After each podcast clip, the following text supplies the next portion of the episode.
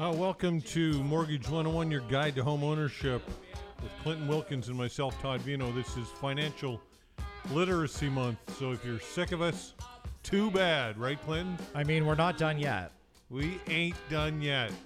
Remember the Gong Show? You don't. You're too young for that. No, I don't. Yeah, I was born in the '80s. So Anyway, the Gong Show is an old 80s. style school, uh, old, old school show in which they used to have to drag you off the stage. That's going to be us, the Gong Show. What do you think? You know what? I've certainly seen some Gong shows. Not that one specifically, though. Let's hope that this doesn't turn into a Gong Show. you know what? I mean, I think this is going to be the, our be- one of our best shows all year, and you know, I thank everyone who I don't. I don't think it's going to be one who of I- our worst. you think so? I, I I thank for everybody who tuned in all year and listened to us. Yeah. You know what? I think we talked, you know, about some music, about some housing, you know, a lot of financial literacy things. We talked about credit and income and assets and, you know, really what's going on here in Halifax and a lot about the Bank of Canada. So, you know, it's exciting to, you know, kind of wrap up financial literacy. We're going to talk about a lot of great topics today and we have a bunch of guests. So I'm I'm super pumped. We do have a bunch of guests, including Chris Turcott, who I just met. You met You him for the second time. He's been in your studio before. Whatever. That was so long ago in radio, you forget these things. Do you want to introduce Chris Turcott, uh, or do you want me to? Well, he's you know my friend and and maybe your friend too because you're going to see him tomorrow night again. Um, Chris is the president of Centum Financial Group, um, which is a national brokerage which we are a part of, and you know we're so excited to have Chris here um, on the show, and he's going to give us a little per- bit of perspective about you know what's happening in the West Coast in Ontario, because you know we're talking about you know uh, a housing crisis, and we're talking about you know like really where the price is going and how uh, things have been really challenging here in Halifax. But I think sometimes it's good to get a little bit of perspective on what's going on across the country because I think we're in our we think we're in our own little bubble here. Yeah, absolutely. So let's do that without further ado.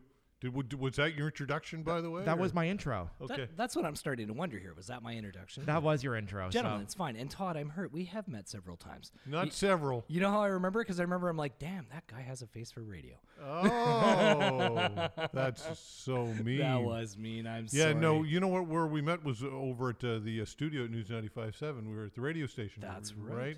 And that was three years ago now. I, I would say, three or four years, and now obviously it's City News Halifax. Yeah. Oh, did not know that. Yeah, I said News 95.7. That's what it was at the time. Thanks for correcting me. Anyway, this is why I'm here. City. let's let's talk some finance. shall City we? News 95.7. All right, so to that, uh, to the to the the climate on the West Coast, uh, some are, are comparing the East Coast here in Halifax and what's going on as the potentially future West Coast, Vancouver. Do you see that happening or no?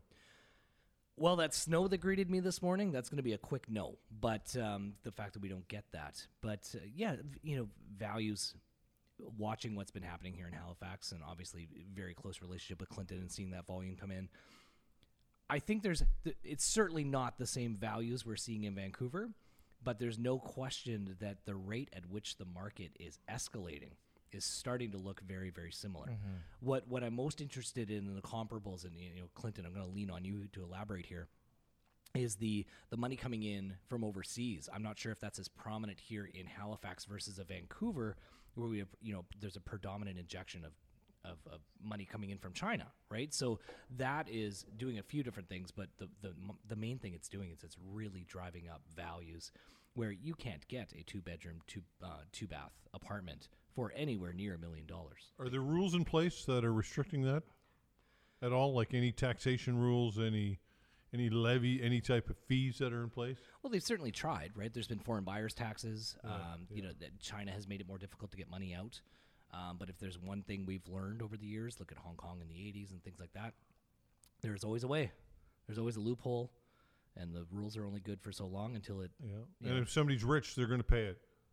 And that is the other thing as well, right? Like Right.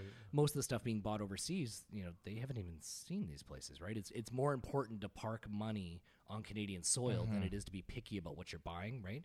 I'm curious to see. I don't know if that would translate here. to Yeah, it's not happening as much here in Halifax. I mean, it certainly does happen, Chris. Like we definitely deal with some new to Canada, but I think that primarily the new to Canada that we're dealing with every day are buying these homes as owner occupied. I'll be 100% honest with you.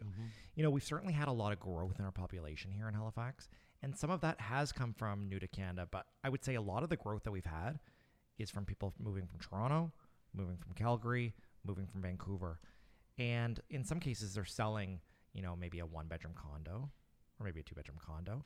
And they're coming here and they're able to buy a single detached, like a brand new construction home. So we're seeing some of that for sure.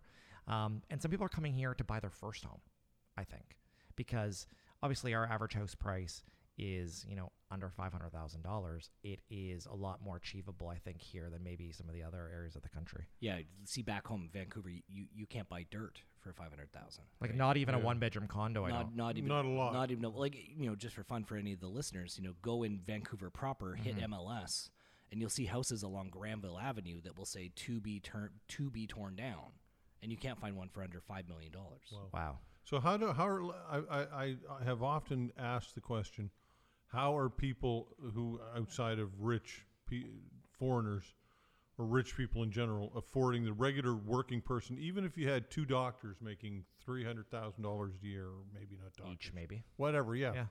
How are people still affording these types of mortgages? I don't get it. Well, it, it- and that's a great question, Todd. And I think the answer to that is that is the reason we have an empty home tax, Mm-hmm. right? So doctors locally in Vancouver are not, you know, or doctors might be the only exception of why it's happening, right? But you're right, the everyday person, two fa- two two uh, you know, husband and wife making ninety thousand dollars each, you're not buying a home in Vancouver, right? No. You're not. But what you're doing is you're doing what uh, you know myself and a lot of our friends do is you know you're commuting 45 minutes into downtown Vancouver, Right. Where we're he- you know we're relying heavily on transit, and you know Clinton's been there a bunch of times, the Hmm. SkyTrain and everything else. So it's it's definitely a little bit different. And like, don't get me wrong. You know, f- people drive 45 minutes in Halifax, but that's not the norm here. You know, the norm is people live within, you know, 10, 15, 20 minutes of downtown. And, you know, we even have a cultural divide with the bridge. You know, if you live in Dartmouth, you don't want to come to Halifax. And if you live in Halifax, you really don't want to go to Dartmouth, which I know that kind of sounds strange. And I'm sure, like Chris, you've been on both sides of the bridges, you get it. But people don't want to spend that extra time with like crossing the bridge. And it's almost like that mental block where, you know, culturally, it's very acceptable to commute 45 minutes or an hour or an hour and a half in Vancouver. One thing I will say about value, just thinking out loud here, one thing for you know anyone in Nova Scotia, you know, obviously it's all Nova Scotia listening, but the one, the one, the one common or massive difference is unfortunately the Vancouver market is really reliant, especially the high valued real estate is really reliant on what somebody else outside of Canada is potentially doing, right, with foreign funds and everything, mm-hmm. and, and that could cause a massive correction. And we've actually seen that. If you look back in the '80s, remember when Hong Kong pulled all their money out of Vancouver and what mm-hmm. happened? It was the end of times. So one thing I do appreciate about hearing this is those massive corrections that could really put somebody in Halifax in, in, in a in a bad place. Uh, I think is a lot more unlikely, right? You're, I agree, I wouldn't. yeah. Well, well, I wouldn't say stable because look at what the market's been Yeah, doing last I mean years. we've had du- double digit increases. Like we know that's probably not going to keep up. Like let's be honest, but it, you know it's a symptom of supply and demand, and I think it's probably that was really what drove up the prices in Vancouver and in BC too, right? I think the thing you, yeah, and the best part is you're not going to see, you know, what you said. It's a, there's going to be a correction, not a crisis, Mm-hmm. right? So in Hong Kong in the '80s, when they pulled their money out of Vancouver, it was a crisis. You had houses from two million go, that couldn't sell for seven hundred thousand. Right. People were upside down. So why is that not going to happen here then? Well, because you actually have people buying the homes and living in them. Right, you d- you're not at the mercy of foreign money pulling in and out of a marketplace and leaving leaving a pile of homes empty. Right, that doctor, that you know, somebody coming from overseas. To Clinton's point, they're coming here because they want to live here. You know, would, would It's a quality of life, really. which they're bringing they're bringing their money here they're investing in the economy and everyone is kind of you know, having an opportunity with that so I, I think what everyone has to be mindful of is to clinton's point there's double digit growth right when that double digit growth stops that is not a crash that is a correction From a, uh lender's uh, point of view, is there some concern uh, about over, overvaluation? I think there. You, I think when you're seeing rapid growth like this, you always are. And uh, you know, time to get on, time to get on the mortgage broker soapbox for a second. But I think that's why it's really, really professional to have. Or really, a, it's really important to have a professional team around you, right? You've got to have a realtor around you that understands what the market could do, and based on your situation, could you get out, right? Because the, the biggest fear in this, Todd, is you know, is somebody going in with the minimum down payment? Is somebody going into a home at 5% down where the market could correct by 10%? And then guess what? Even if they sell the house, they don't have enough. And, and people don't really think about that, but if you don't have enough to pay the bank back, you can't sell. yeah, exactly. So it's uh, it's something that I, I don't know. I you know, I don't see it in a Halifax situation. I, I think that we've got. Um, I think I, again, I think it's I think we have a good base here. and- 100%. And, you know, there's not enough supply and the demand is still quite high. So, and and I think you've even said this before, Chris. Like our prices were kind of undervalued oh 100%. compared to the rest of the. Every time I used to come out, I was like, oh, you what? couldn't even believe it. Yeah. And you know now I think we've leveled up a lot. I don't think we're ever going to be Toronto or Vancouver. Don't want to be. No, Don't- but I was- going to say you don't want to be. Mm-hmm. You have the same amount of beauty. Like when we walked out the office, and I'm looking. More. I'm We looking have at the more ocean. beauty. Well, come on now. That snow isn't. Uh... Well, I don't know. That that might be up to, up for debate a little bit. I don't know. Yeah, I had to walk for something to eat in the sleet with a scarf wrapped around my bald head, and I can live in Vancouver for the next 40 years and I will never encounter that. We don't want you here. There's that East Coast hospitality. I wasn't so much know. I mean, I know. So bottom line is is that we're uh, we're in good shape here, and uh, don't become Vancouver. yeah, don't become Vancouver. Luckily, I think the the economies at scale here at play. Uh, you know, you have real people that want to live here that are buying homes here. I think that's a fantastic thing. And the only other thing I would end with is you know make sure you've got make sure you've got a mortgage professional. You know, a good mortgage broker will play realtor for a second and say, "Hey, have you considered the fact that there's a correction?" You don't need a mortgage. li- You don't need a, a real estate license to do that, right? And uh, you know, surround yourself with a team of professionals. Chris, thanks for joining us. We appreciate it very much. Thanks for having me. Uh, Chris Turcott. What's your title again, Chris? I'm president of Centum Financial Group. exactly. We'll be right back on City News 95.7.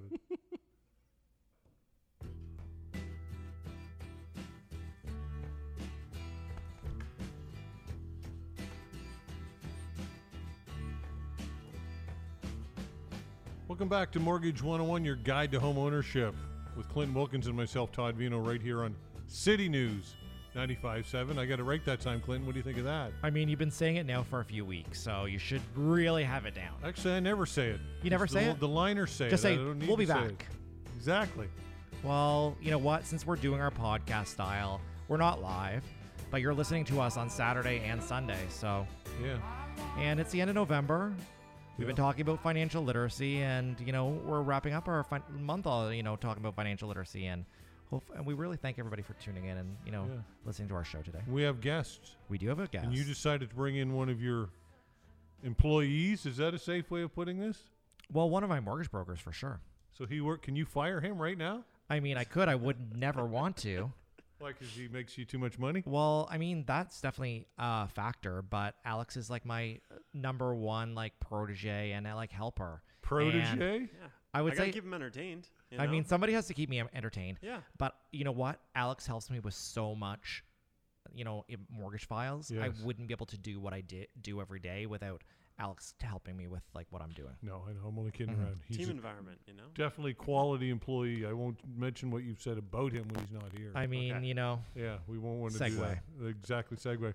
So why don't you just kind of be Todd Vino and take it over? Because you know why not you ask him some questions? What do you well, you know what? I ask questions all all day long, but I'll do like a little bit of an intro. yeah, do an Alex, intro. then Alex I'll has jump been in. with I'll us intervene. here like over five years. He's actually had his five year anniversary, and he moved here uh, originally from rural Ontario, and you know went to university in Toronto.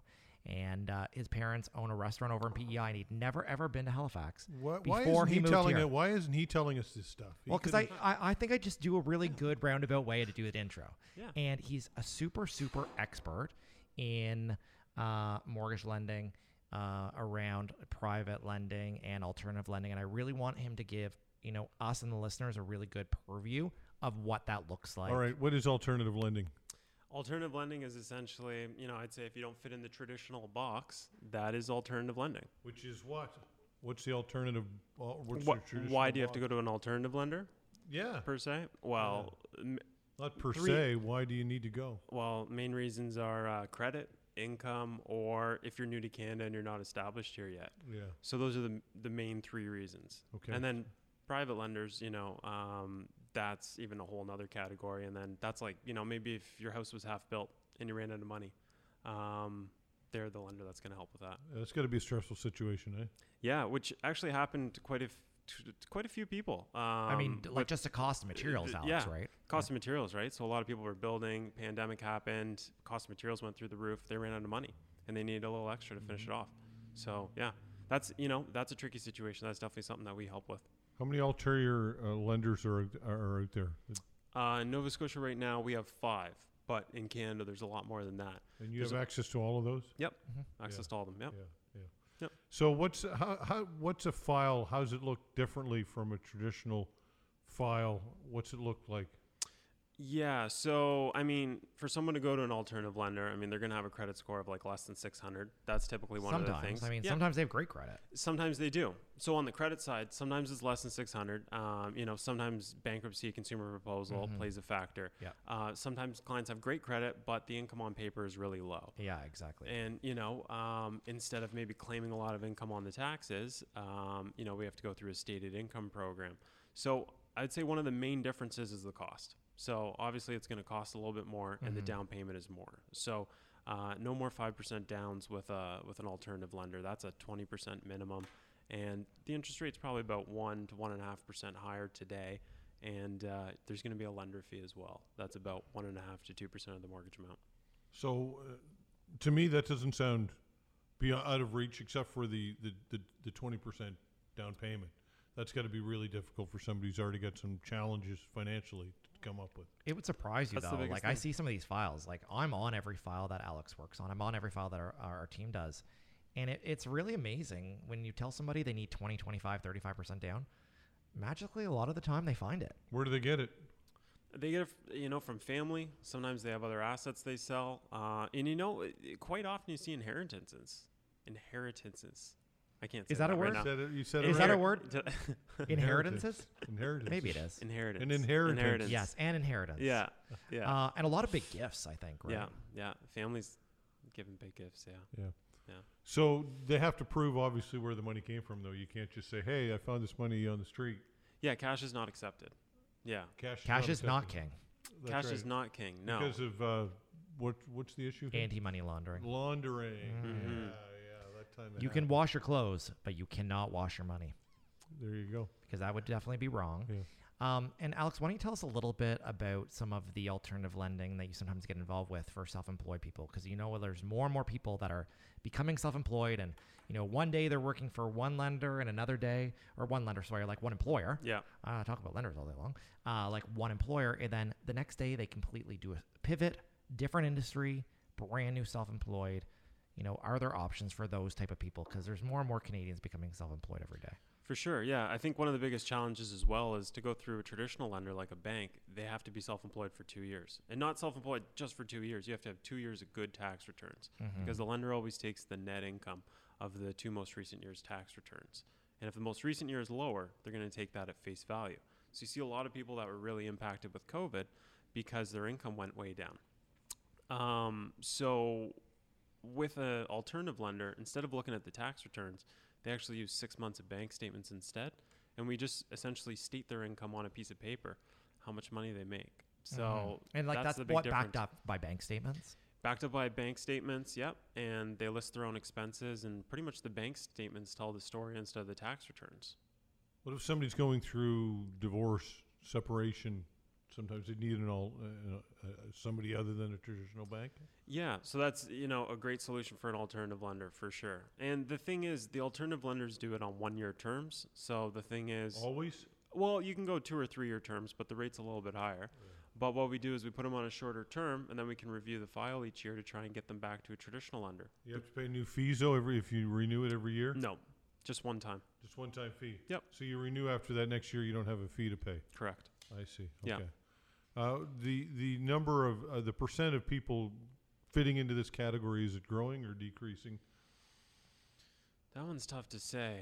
I would say there's more. There's more now than there were before. Yeah. Um, you know, mortgage lending at one time, I think if you had a heartbeat, you could pretty much get approved. I would say there's probably more alternative lending situations here now.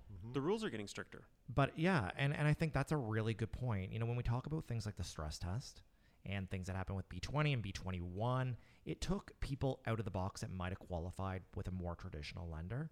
And and we have these conversations with borrowers every day. either some, and especially with self-employed people, either need to borrow, you know, claim more money in your income tax, or you're going to pay maybe a higher rate on your mortgage, and they can kind of make the decision on, on what works best for them, and you know, their accountant and stuff like that. All right, so just before we wrap this up, a, a cautionary tale. Although you can find people mortgages through this channel, which is great, uh, try and do everything you can to have your your finances in order so that you don't have to go this route. Obviously, Exactly. It's only going to save you more money in the end. yeah. It's a good band-aid though. Mm-hmm. you know, and it's good. And I, I always try to say, and I'm sure Alex, you say the same thing. This is usually a short-term solution. How can we get you cleaned up, and how can you get into a better position that we can get you a better financing solution down the road? Alex, did you have fun being on Mortgage 101? I did. It was great. Do you think you'll be allowed back at some point? I think so. I think I behaved Uh, myself. Well, Clinton and I will make that decision, and we'll let you know down the road. Okay? okay, sounds Thanks great. Thanks for sharing your insights. It's Financial Literacy Month. I know I'm only teasing. Alex Lavender, what's his title? Mortgage again? broker. Yeah, mortgage broker. Yeah. Thanks, Alex. No problem. We'll be right back.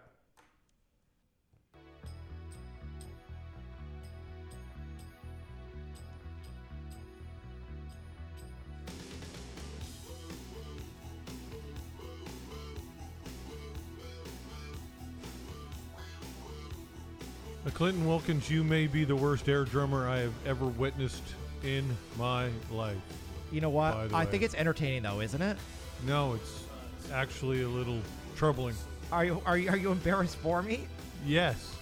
But you I'm keep on embarrassed for me being around you. you keep on coming back though. It's because you pay me. I mean, we pay a lot of people. And you know what? Other people pay us, so that's how the world goes around. That's true. Welcome back to your Guide to Home Ownership Mortgage 101 with Clinton Wilkins and myself, Todd Vino, and another very, very special guest, Danielle McLean, The most special. the most special. She's a lawyer. She is a lawyer. Were you aware of that? I am.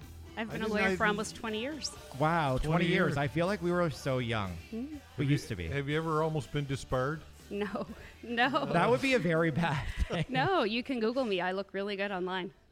Oh, is Perfect that right? record. Oh, Yeah. perfect record. Okay, well that's good.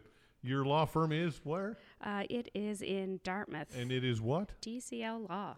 Ah, d- and your specialty is? My specialty is real estate law. Of course it is, because you're here sitting with us right now. That's right. Are you having a good time so far? I'm having a fantastic time. I always have a good time at Clinton. I mean, who doesn't? That's true. That's true. So we want to uh, pick your brain when it comes to uh, the law and some of the. Let's first of all let's let's talk about some things that you would just like people to know flat out who are buying homes. They're in the process and they don't know about the the closing and that side of it. What are some things that you would go? Law 101, home buying. These are some things I want you to know, bullet pointed. Uh, the first thing would be to just don't jump into something. You want to have your ducks in a row before you start. So we get a lot of people that are trying to do private transactions that come in. They're not mm-hmm. pre-approved. They have no idea uh, what the market eh, actually is looking like, and it just causes a whole lot of trouble. So step one would be talk to a professional, get pre-approved. Ideally, go with a realtor as well. Mm-hmm. 'cause these private deals Are just a mess. they're a mess. They're they're difficult to borrow on. Usually somebody's losing. It's usually either the buyer or the seller, but mm-hmm. generally everybody somebody's not getting a good deal in there. So that would be your first thing. Second thing would be to just slow it down even when you go to make that offer. So people are going in at 100 miles an hour, really tight conditions. There's no time for lawyers to look at things. They're not doing inspections. Uh, they're not giving themselves enough time to get financing. And again, they're finding themselves in really difficult uh, positions. And the third thing would be just to listen to your lawyer, and listen, listen to your mortgage broker, uh, and uh, take the advice of the people that you're paying.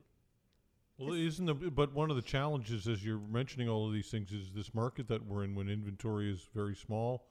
People are in some cases desperate to get an accepted offer. So this is the result, is it not? Well, yeah, it's a very competitive market. In this in this last year and a half, I've never had so many deals in the whole time I've been practicing where there haven't been any conditions at all.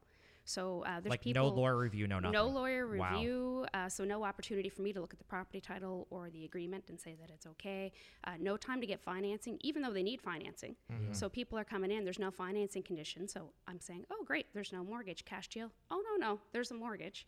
Uh, no inspection, which then we get the call a month later because something's There's gone sideways. Yeah. And a lot of that is because we have a lot of people coming from um, Ontario and past Ontario, and those markets have been like that for a long time. Mm-hmm. So I think uh, there's those kinds of deals coming here, and now Nova Scotians are starting to compete in that same way.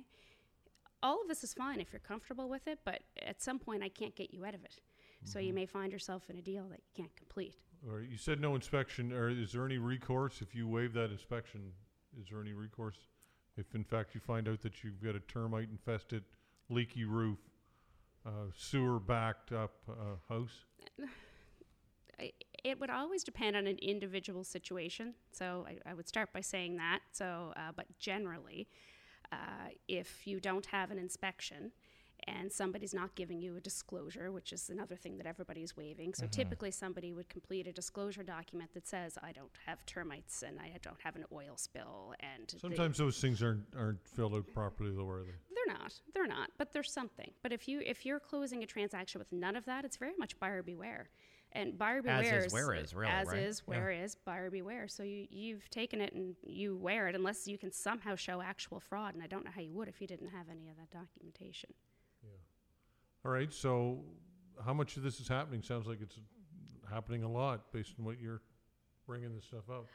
It's happening a lot. Uh, it's happening a lot. It's slowing down a little bit the last few months, uh, but I suspect see it's gonna. I, I suspect it's gonna go again Mm. in the spring. Just it's just there's nothing for anybody to buy right now.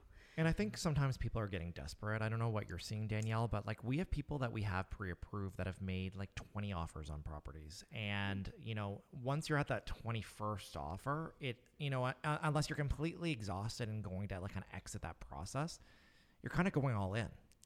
People are buying things that they don't even like Mm. because they need somewhere to go. Either they're uh, we've got a lot of people that are getting displaced because their uh, their rentals are being sold, or they've already sold their they've Existing already home. sold their existing home, uh, and they just have they have nowhere to go. So I've had clients in kind of questioning me and saying, "Am I buying? Is this the three bedroom that we bought or the four the four bedroom that we They're bought?" like, which one is this? just or, or saying, you know. I absolutely, I hate this house, but I think it'll be a good investment, and we had to go somewhere. Or I'm saying this house has terrible X, Y, Z. D- Are you sure that this is what you want to do? And they go, oh yeah, we have to buy, we have to buy something. So uh, there is, uh, there is a lot more of that than I've ever Is seen there before. some, is uh, buyer's remorse? I've heard that before with vehicles and other things. Is is there an opportunity for somebody to back out? Not without a penalty. So uh, a typical contract would have time for uh, for financing if you need it, for lawyer review, for inspection, all these good things. Once those timelines are up, or if those timelines never existed, you have a firm contract. So you have a legally binding contract. You have to fulfill it, and if you don't, then there's legal consequences for that Lose your deposit. not just your deposit. Uh, you're actually on the hook uh, for any of their carriage costs until they resell the property. And if they sell it at a loss, then you actually have to make up that loss as well. Wow.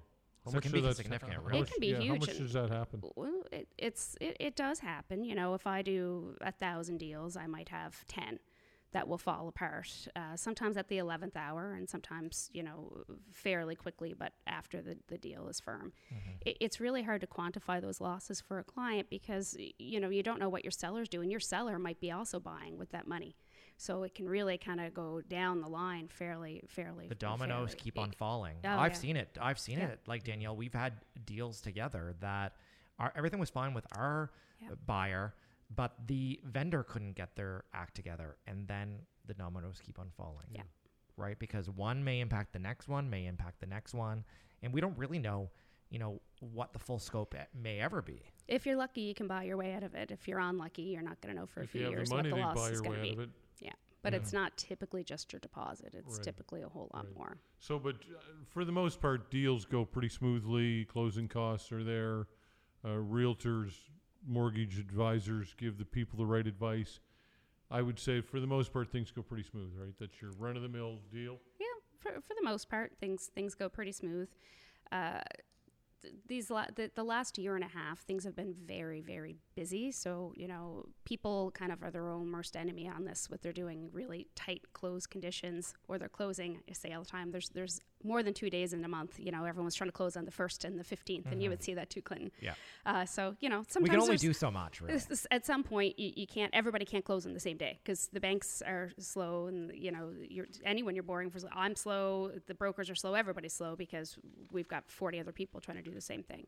Uh, but for the most part, everything's going to go smoothly as long as you get everything in to your broker, or your mortgage specialist, or your lawyer. Well, well when- in advance. How about Well, getting, well in how about advance. getting those deals funded at the last minute? Sometimes lenders um, just don't fund the deal on the closing date. Does that happen? I would say that's rare. It's rare. If, and- i- i- if the file's completed, it funds. yeah, I think the only time it doesn't fund, and I mean, Danielle, you can speak to this, is when maybe there's some conditions that are outstanding. And a lot of times that's uh, it goes back to the client not getting the information in to uh, their mortgage specialist, their broker, or to their lawyer. So we're waiting on things. So uh, the lender can't move as fast. You know, some lenders are slower than Some take 10 days. uh, some lenders are slower than others, and you recognize that. And if if you've got experienced professionals that know these lenders, they know their quirks. So I know if I have a certain lender, everything has to be in five days in advance, and if it's not, I'm going to have trouble. But I know who to call if I have trouble. So it's really It's just kind of it's no, it's knowing the lender. Now, I have a question, and I'm going to just jump in here and I want to ask it because. I, I think our listeners may be intrigued. Uh, we've heard of stories in Ontario, and I think maybe also here in Nova Scotia, where developers will have an agreement with a buyer, but then suddenly, magically before closing, even though there weren't any maybe adjustments, they want more money because of what's happening with the supply chain, but also with the market. Have you seen some new construction kind of go sideways? And you know, has there been any remedies, or like what what advice do you have out there? So new construction uh, that that was happening uh, up to even kind of before the summer, but it's kind of died down now. So I would say about a year ago we started getting we started getting these emails from uh, from the builders saying, well, our costs are way up, so now it's going to cost eighty thousand dollars more, and also it's not closing in July now; it's going to close next July. Um, sorry, take it or leave it. You can have your deposit back. Uh, and of course, clients come and they say, "Well, this isn't fair." And I say, "Absolutely, it's it's not fair." And you know, they have a firm contract. The problem is, is there's there's generally no specific performance in real estate. So that means you mm-hmm. can't force someone to sell you that exact house. You can take them to court and you can say, "Okay, well, you should have done this contract, and maybe you can get money, and maybe you can't." That costs a whole lot of money. And at the end of the day, in the meantime, the house is probably worth two hundred thousand dollars more, and they were only asking for eighty thousand dollars more.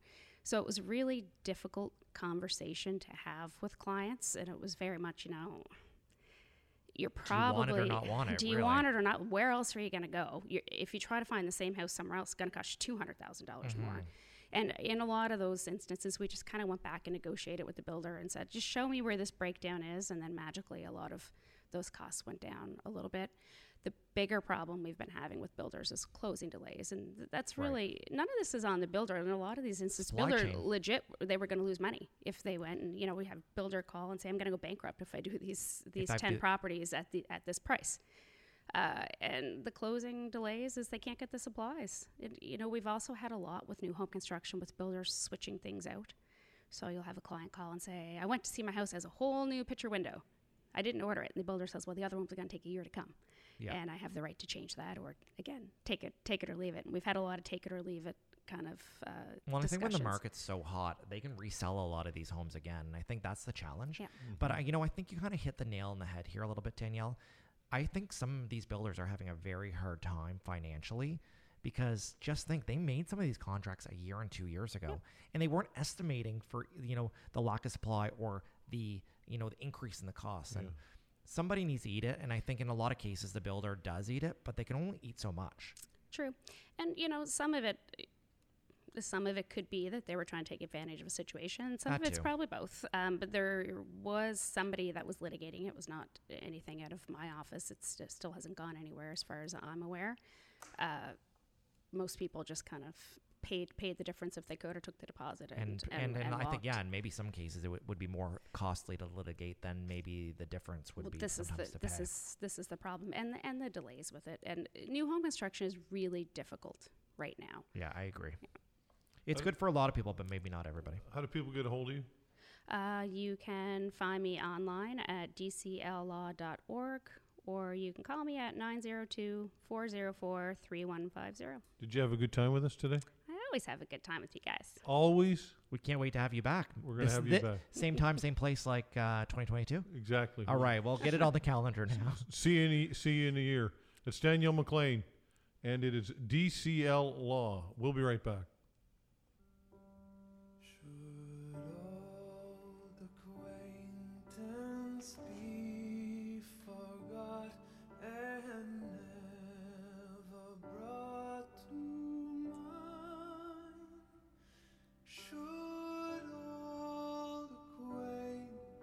See what you cannot see, folks, are tears on radio, I mean, we were gonna you sing this. Our, we were gonna sing this ourselves. but you can sense the tears on I the know. radio. You can feel it over the airwaves. What do you think? Y- This one is the tenors.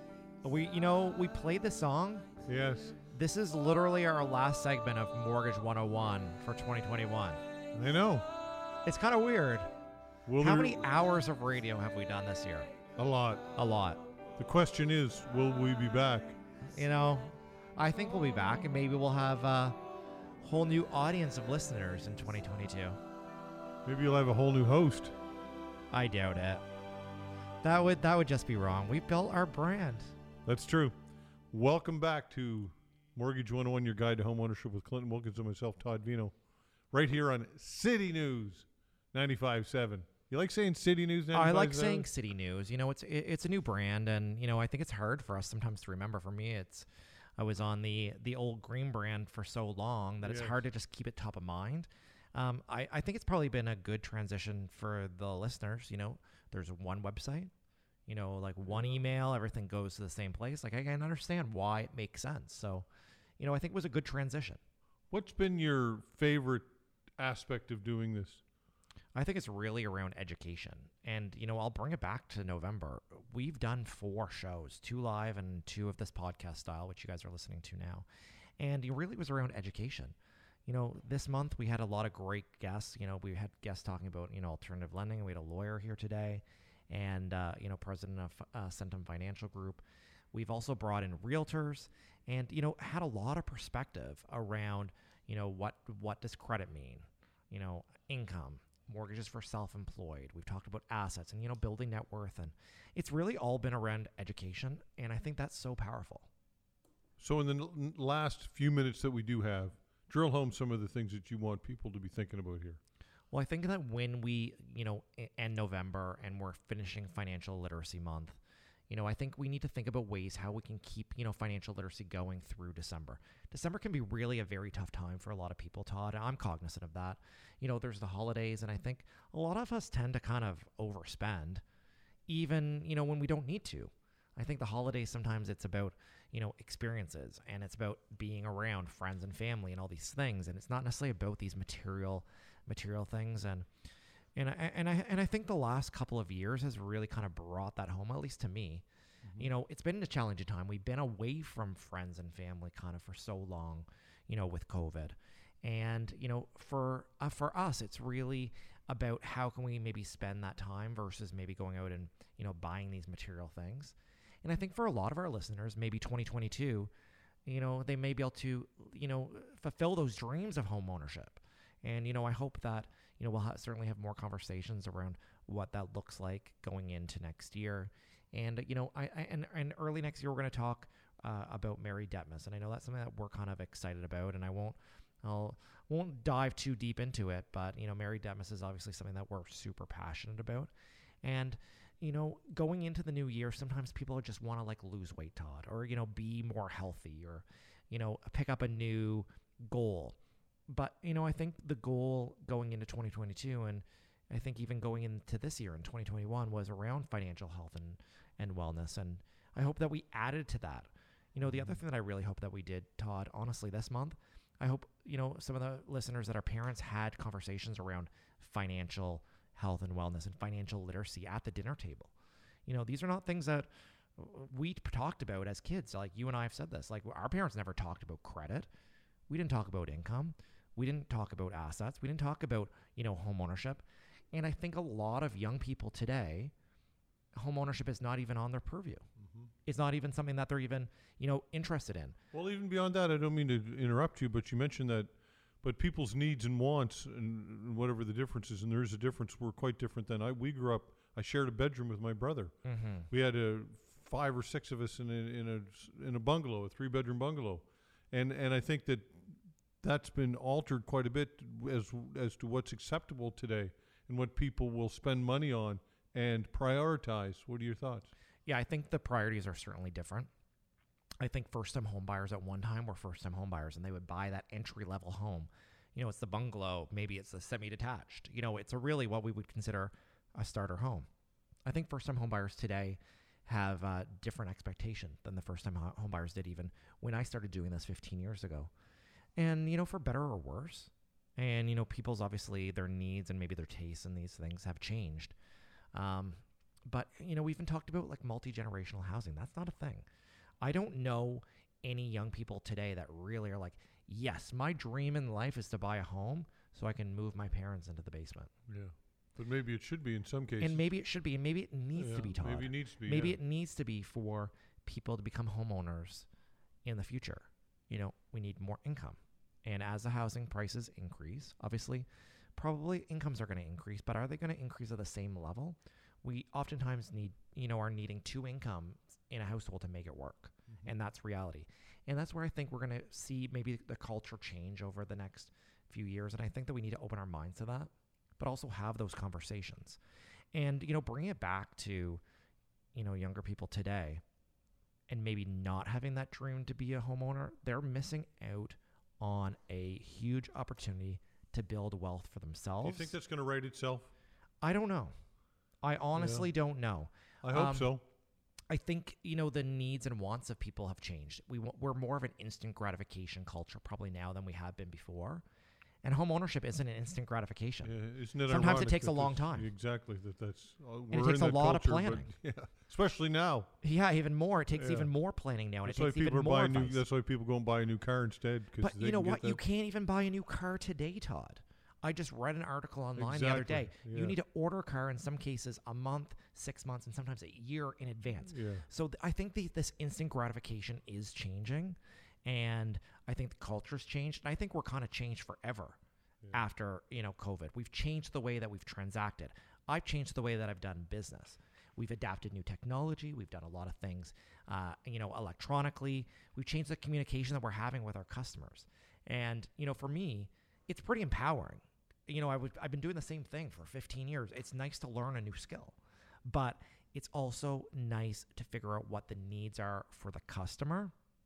And I think that we've learned even more over the last, I'm going to say almost two years. Mm-hmm. We've learned even more that value is more important than maybe the money. And what value can we add to the conversation? And what value can we add to financial literacy?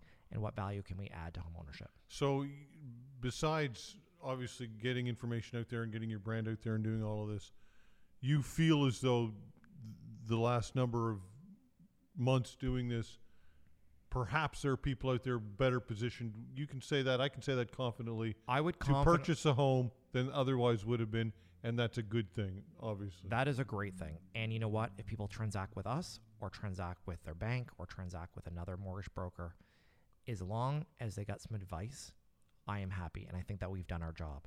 And, you know, we've broken down some of these barriers and we've had, you know, some tou- tough conversations. It's not nice necessarily to talk about some of these things. It doesn't necessarily feel good. You know, people that go through hardships or, um, you know, might have been going through a divorce and all these things. But, you know, these are conversations that we need to have. Yeah, absolutely. And in the end, if you're doing a deal, get your ducks in a row. One, Don't one, be in too big of a rush. Don't- Deal with don't it. Right? be in a like our rush. lawyer said earlier. you know, take a deep breath, Yeah. get some unbiased advice. And, you know, obviously we believe in using mortgage brokers. I'm a mortgage broker. I think that obviously unbiased mortgage professionals provide the best advice. You know, mortgage brokers have access to 40 different lenders sometimes. And, you know, when you walk into maybe the financial institution that you do your everyday banking with, Yes. they have one solution. And, you know, they have one solution to help you. And that person that you're dealing with, you know, is trying to manage 40 different products.